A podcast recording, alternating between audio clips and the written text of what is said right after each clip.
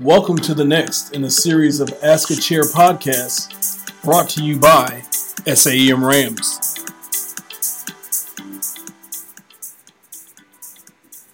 My name is Andrew Starnes. I'm a fourth year uh, MD MPH student at the University of Oklahoma, rising to the uh, PGY1 at uh, Wake Forest. And we are glad to have Dr. Nelson here today, who is the chair at Rutgers. Um, would you uh, introduce yourself for us, Dr. Nelson? Tell us a little bit about what your background is. Sure. Thanks, and thanks for uh, for having me and for hosting the podcast. Um, so yeah, I'm Lewis Nelson. I'm the chair of emergency medicine at Rutgers New Jersey Medical School, which is the the Rutgers that's in Newark. There's another Rutgers that's in New Brunswick, where the main university campus is, um, and they're both go by the name of Rutgers, so people often confuse the two.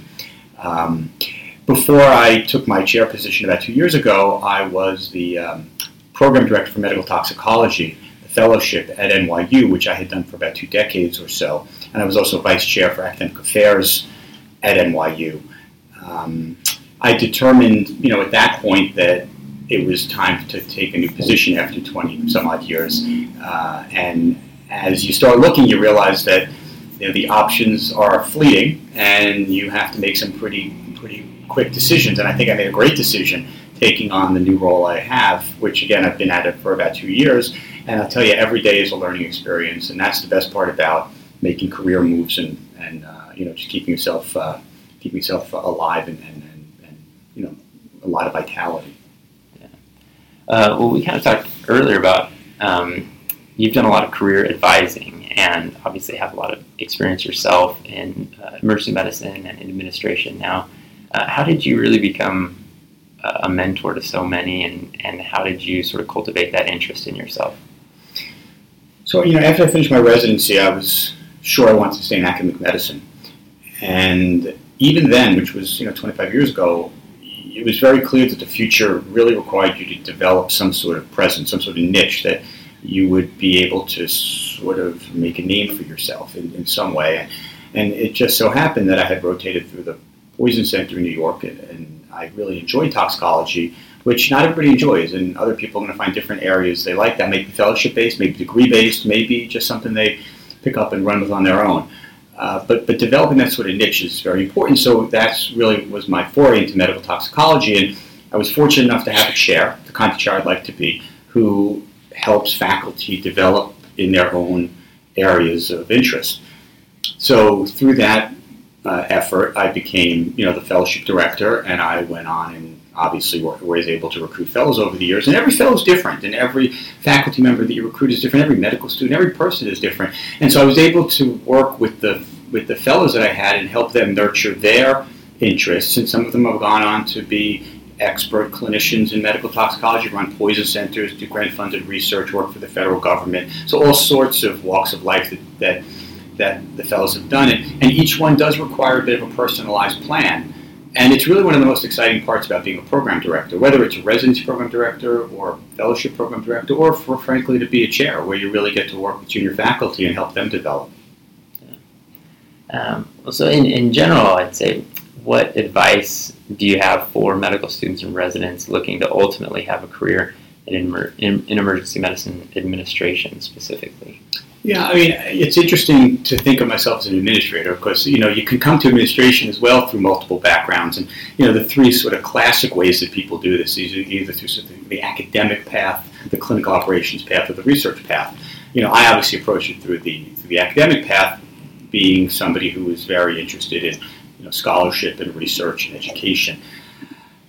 Um, you need to pick which which one you like to do. Um, you know, clinical operations is probably the most recently classic way of doing it, where you know you become a medical director and maybe a vice chair for clinical operations, and you step forward and you go up that pathway, and that's great, and that's a that's something that is innate to some people, and other people it's a learn it's a learned skill. But you do have to pick an area that you like to do, and for those that are interested in research, it's another fine way to to get involved with with administrative efforts, but but you have to pick some way to get to the administrative world. Now, once you're there, you realize most of us come up through one of those three paths or another path, but we don't come up through all three. So the fun part about getting into the administrative world is you have a lot of learning to do. You know, so after 25 years of doing the same thing, Groundhog Day, so to speak, and good Groundhog Day, no complaints. uh, boy, it's a whole new world of, of opportunities out there and, and things you have to learn and do and things you never really thought much about. You were always things that other people did. And all of a sudden they become mine to, to do or at least to, to delegate and to be responsible for. So, really, the idea of becoming an administrator is being excellent in something, being recognized for something, and then parlaying that into a role. Whether it's again as a vice chair or chair or program director, as some sort of administrative role. But I wouldn't use administrative as a dirty word. I mean, I know a lot of people do think of it that way because you really have the opportunity to make a difference in, in you know people and places and institutions and patients and, and, all sorts of things. So, so in reality, it's it's really something to strive for, and it's, it's a great endpoint for people that are interested in that. And you know, for someone that's let's say early in their career and has varied interests in in research and in academics and in um, uh, their clinical work, what advice would you have for them as they're sort of trying to balance uh, varied interests with um, focused goals? Varied interest is a good thing. I mean, that, that pretty much defines emergency medicine, mm-hmm. right? I mean, you know what they say, you know, jack of all trades, that sort of thing. And, and there's nothing wrong with that. And it actually serves us well because the, the advice I've given my fellows over the years is to find not one, but two or three areas that you enjoy and make them your own. Uh, and I've often said they should be one or two that are clinical, one or two that are non-clinical. And non-clinical could be things like you know simulation, or it could be research, or it could be education. And then there should be one or two that are clinically become an expert in something. You know, it could be pulmonary embolism, it could be opioids, it could be you know calcium channel blockers. I'm obviously focused on toxicology, but it could be it could be anything. And and sort of that gets you a foot in the door of committees and panels and, and, and you know, other things within an institution and within an organization, and it allows you to slowly develop credibility. No, nobody says you're going to go from you know being a medical student to being a chair in, in, a, in a year. It's a it's a long process and it's and it's a fun process. And again, chair is not necessarily the endpoint. Whatever the endpoint might be, um, you have to start somewhere. So if you pick an area that you like or two, and then you find the overlap between them, and you really develop a little bit of a niche. I mean, the more niche-ish you could be, the better off you probably will be in the long run. And then combine it with your non-clinical areas. You know, if you like policy, get involved with, with health policy in your in your region, your town, your institution. And if you if you could get into federal government level policy making, some people have backgrounds that allow them to do that. And these are the areas where you really start to combine and see synergies between the things that you like to do. Um, the networking opportunities that come along with that, you know, they just they just create terrific uh, fodder for you to, for you to succeed. Gotcha. Uh, well, you, you sort of hinted at um, you talked about the Tox Fellowship and training and the opioid crisis. You're one of several other chairs with dual board certification in toxicology. Uh, how do you think that this fellowship has really furthered your career and ultimately your position as a chair? And then also, how has your focus on the opioid crisis changed how you practice or manage? The, you know, the ability to get develop a niche is something that is, you know, either either something you take on on your own and, and, and develop a niche, or you sort of get a turnkey, you know, uh, uh, uh sort of uh, ability to do that by doing a fellowship or doing a degree. So any anything that, that gives you the opportunity to learn something new or participate in some other activity will be a way to get your again your foot in the door of developing one of those one of those areas of interest or expertise that I, that I alluded to earlier. Um, fellowships are again they, they really make that happen for you, and it doesn't matter almost what fellowship you do as long as you enjoy doing that kind of work, whether it's PEM or, or ultrasound or medical toxicology, all of them give you uh, sort of an instantaneous uh, niche and, and give you a certain amount of credibility. Within that, believe it or not, you need to develop an area of, of interest in, in, in, a niche and some credibility. Even though it sounds like toxicology or PEM or something is in and of itself a niche, it's not. I mean, you really need to do something within that but you have to start somewhere. Now, there's no doubt that people do not have to do fellowships to be successful. Uh, if you took the two years that you spent doing a fellowship and worked on something on your own, developing a research project or getting involved with health policy, and you just did that for two years, you probably would wind up in about the same place. It's just a lot more directed and a lot more compact to do it as part of a training program again, it could be a master's program in something like that, or it could be a certificate program, but something that gives you that ability to, to focus on an area of interest. So for me, I really didn't get involved with the opioid epidemic until probably about 10, 10 or so years ago. Um, and like many of us, I, I, did a lot of things before that. Uh, I was interested in some cardiotoxic drugs. I did a bit of you know work on some of the educational efforts that we all get involved with. And when I realized that the opiate epidemic was really a big deal and I got involved with it, it took on a life of its own. And, and like I've already suggested, getting involved with some specific area, the smaller the area, the better off you are, the easier it is to develop um, a, a, career path. So it has, you know, the opiate epidemic has really impacted my career. You know, it's gotten me involved with things at, at multiple levels, uh, including professional organizations and conferences. And I've done some work with the federal government and you work with uh, regulators in your state helping, for example, for me to develop the prescription drug monitoring program and put together some guidelines. And there's a lot of areas. And, you know, I've been able to use that to impact the institutions that I've worked with, developing some of the harm reduction strategies that we like to think about, like naloxone distribution programs and, and warm handoffs to, the, to medication-assisted therapy. So if you do it that way and you make you find an area that you really are passionate about and something you enjoy, it does infiltrate into all aspects of, of your career. Great. So uh, you have experience working in, with multiple groups and, and, doing a lot of different things, and um, I'm sure you've worked with a lot of people and you've hired quite a few people. Uh, what do you look for uh, in a new faculty hire? I think there are two sort of faculty, and we're talking about academic programs. You know, obviously in a, in a clinical program, things are, are very different. You're looking for people who are high RVUs, good patient turnover, have you know they're nice to patients. Not that we don't look for those things, but but that's not necessarily driving force for what, what we look for in an academic program. Uh, we we typically, I mean, many programs split their faculty into sort of the clinical workforce and the academic workforce. And if you have a residence program, that's a little bit done for you by the concept of core faculty. Uh, some programs, and in some sort of way I'd like it to be this way, is to have an all core faculty, everybody who's engaged with education and research and, and training and scholarship. Uh, it's not probably, uh, for most places, a reasonable expectation. You're going to still need people who really come in and do a bunch of clinical time to alleviate some of the clinical expectations for the faculty who want to be academically productive. So in the clinical half of the faculty, I think we really look for good clinicians, people who like to work with residents, people who like to work with patients, people who enjoy their job, like to come to work. You know, all the same things you probably would look for if you were in a quote unquote community hospital job.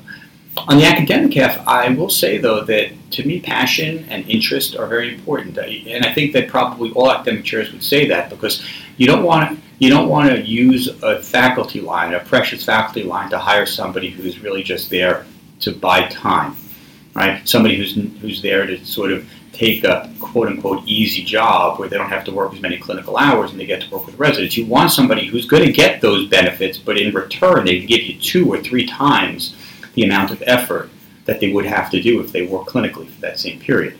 So depending on what you're looking for. If I was looking for some people that did ultrasound, I'd be looking for your training, your your certification, your your um, publications, the, the, teaching that you've done. You know, all, all those sorts of things. It's, it's not hard to imagine what it is that makes somebody credible. Now, realize that most people looking for jobs are pretty junior, but you really have to assess people for what you think their potential is.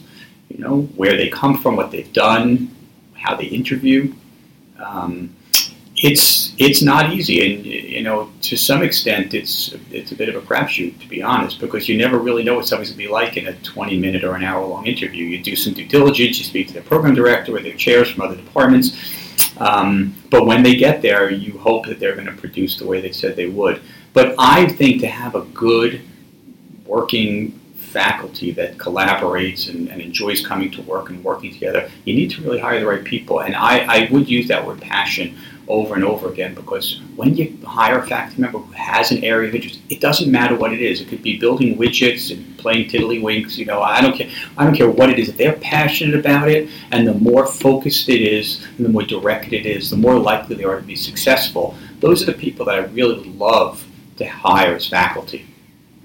I think that leads me to a sort of follow up would be how do you go about identifying that enduring passion? Uh, and for those uh, residents that are about to, to, embark on looking for that first hire, how do they effectively and, uh, and genuinely convey uh, that if they have it? Well, you, you know, uh, actions speak louder than words. Um, so saying I want to be an expert in X, Y, or Z is a little different than showing me you've made a few steps towards that. Nobody expects a resident to come out of residency with an R01 or with the New England Journal of Medicine front page uh, manuscript, but we do expect them to have sat on a committee, written a case report, given a lecture, met with a few key faculty members, joined a committee in a national organization. These are all open to people. It doesn't take a lot, honestly. Remember, the bar is pretty low because most residents don't do things like that. So you, you don't have to do a lot to show an interest. Um, nobody really expects greatness walking out. We expect potential that we could recognize fodder that we can work with to help you develop. I mean, that's a big part of being an academic program. You know, we have we have mentorship programs in place. We have um, you know the ability to help people get advanced training, whether it's through again professional organizations or degree bearing programs. And we want you to be successful, right? That's our that's our sort of mark of academic excellence and success. So we have to show to our leadership, our deans and our CEOs and and things like that. So we need to show success. So we want people to be successful, despite what people may think. It's not only about how many shifts you're going to do. I mean, it's really about you you being a, a you know a marker of success of the department. So it's really there's no magic sauce for what what a successful candidate looks like, but you sort of know it when you see it. And I think that's what we're really looking for when we, when we do our, you know, our searches and our interviews. Yeah, well, mentioning uh, the magic sauce for success, uh, there are different ideas about the best way to be successful. And some people um, sort of advocate move around, see different things, and do different things, and others uh, would advocate really establish yourself in an area, um, even geographically. And you have really done that. Um, so, how do you think it's uh, benefited you to stay in the same relative ge- geographic location for your training and for your career? I don't think anybody's going to really look much at geography. I don't think that it helps or hurts to move around a lot because those are not necessarily decisions that we make on our own, right? There's family reasons and you know and other reasons that people move. Obviously, if you change jobs every year for 10 years, people are going to start asking what's going on. But you know, moving now and again for various reasons is okay, and I think that's expected and easily explainable. And I'm not even sure it has to be explained, to be honest. What I do think is more important is changing jobs every couple of years. And what every couple of years means could be five, ten, some number. And what I mean by changing jobs, it doesn't mean you have to pick up and move across the state to take a different job. It could mean it could be job titles within your department. You know, so I work in, in an area in New York City and northern New Jersey where there are literally 50 or 75 academic medical centers, right? But you work in Oklahoma where there's probably one or two. So for you to change jobs means picking up your house and your family and everything else and moving to some other place. For me, I, I changed jobs. I didn't move, you know, and that and so I have a big advantage in that way. So nobody's going to really look at you and say, well, how come you didn't change jobs several times before you got here? But what I would like to see in, in people is that they do broaden themselves by changing job descriptions. So, you know, you start out as a general faculty member, you pick up an area of interest, maybe you become an APD or you become an assistant medical director or whatever career path you choose, and you add on to that by picking up the chairman of a committee in the department, maybe moving on into some committee within the institution, uh, maybe you get a real um, uh, title in, in the medical school or the medical center or the department. Um, and you keep, you keep parlaying that into various things. You pick up a committee on a national organization. You do all of these things, and you continue to grow yourself. I think that stagnation doesn't represent you very well. I think you need to show that you're constantly I used the word vitality earlier because I think that, that vitalness is very important. We have to show that you, you maintain that passion. You haven't just kind of sat back on your laurels and expect people to recognize how wonderful you are. Well, we've uh, asked you a lot about uh, sort of in hindsight what you think about things, drawing on the experience that you have um, accumulated. What would you say are the biggest changes that you see coming for emergency medicine and medicine in general in the future? Well, good and bad, obviously, and we don't really know how the future is going to play out. But I think personally that one of the things that's that's quite damaging to us is sort of mergers and acquisitions and of, of healthcare into healthcare systems, uh, which really reduces autonomy and and and variability which is a good thing to some extent because obviously the more consistent and automated things are, the more likely they are to be consistent and safe. But that's not what we signed up for as physicians. You know, we signed up to be able to practice autonomously, and one of the problems with the way medicine is, whether it's at a governmental regulatory level or an institutional financial level, uh, is that we want to be able to make decisions. We want to be able to do what we think is right at the time for the patient or for our careers.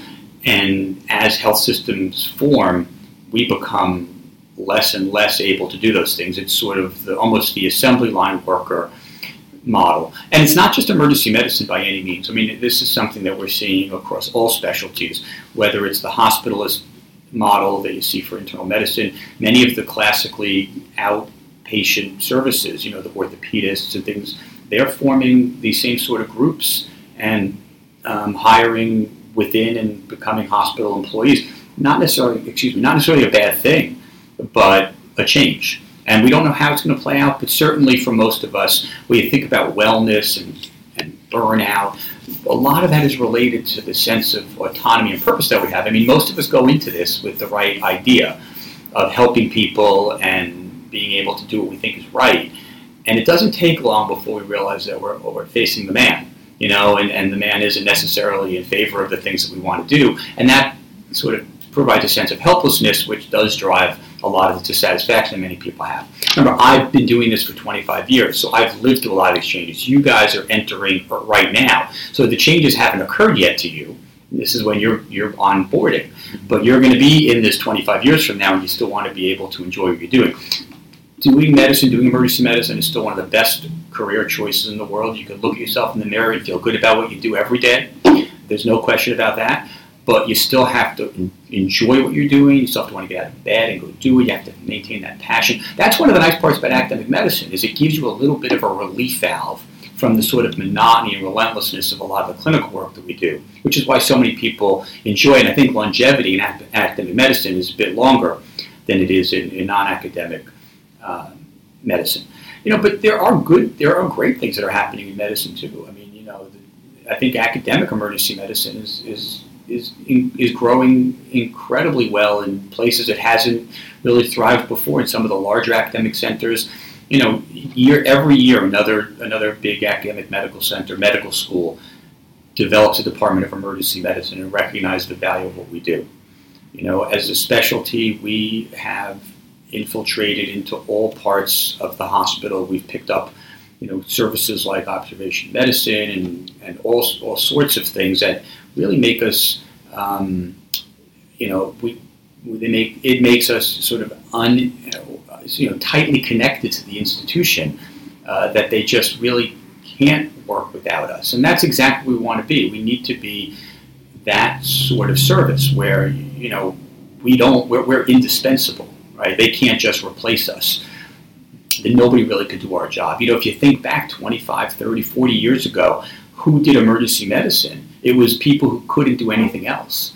And we've developed a specialty where you have to do a residency, you have to be certified, you have to show your skills, and you have to maintain your skills in order to call yourself an emergency physician, and certainly to call yourself a board certified emergency physician, and to keep that credibility. You can't just throw somebody in the ED anymore and expect them to be able to do our job. So we, we really have become indispensable and inextricably linked to the, to the fabric of a, of a medical center.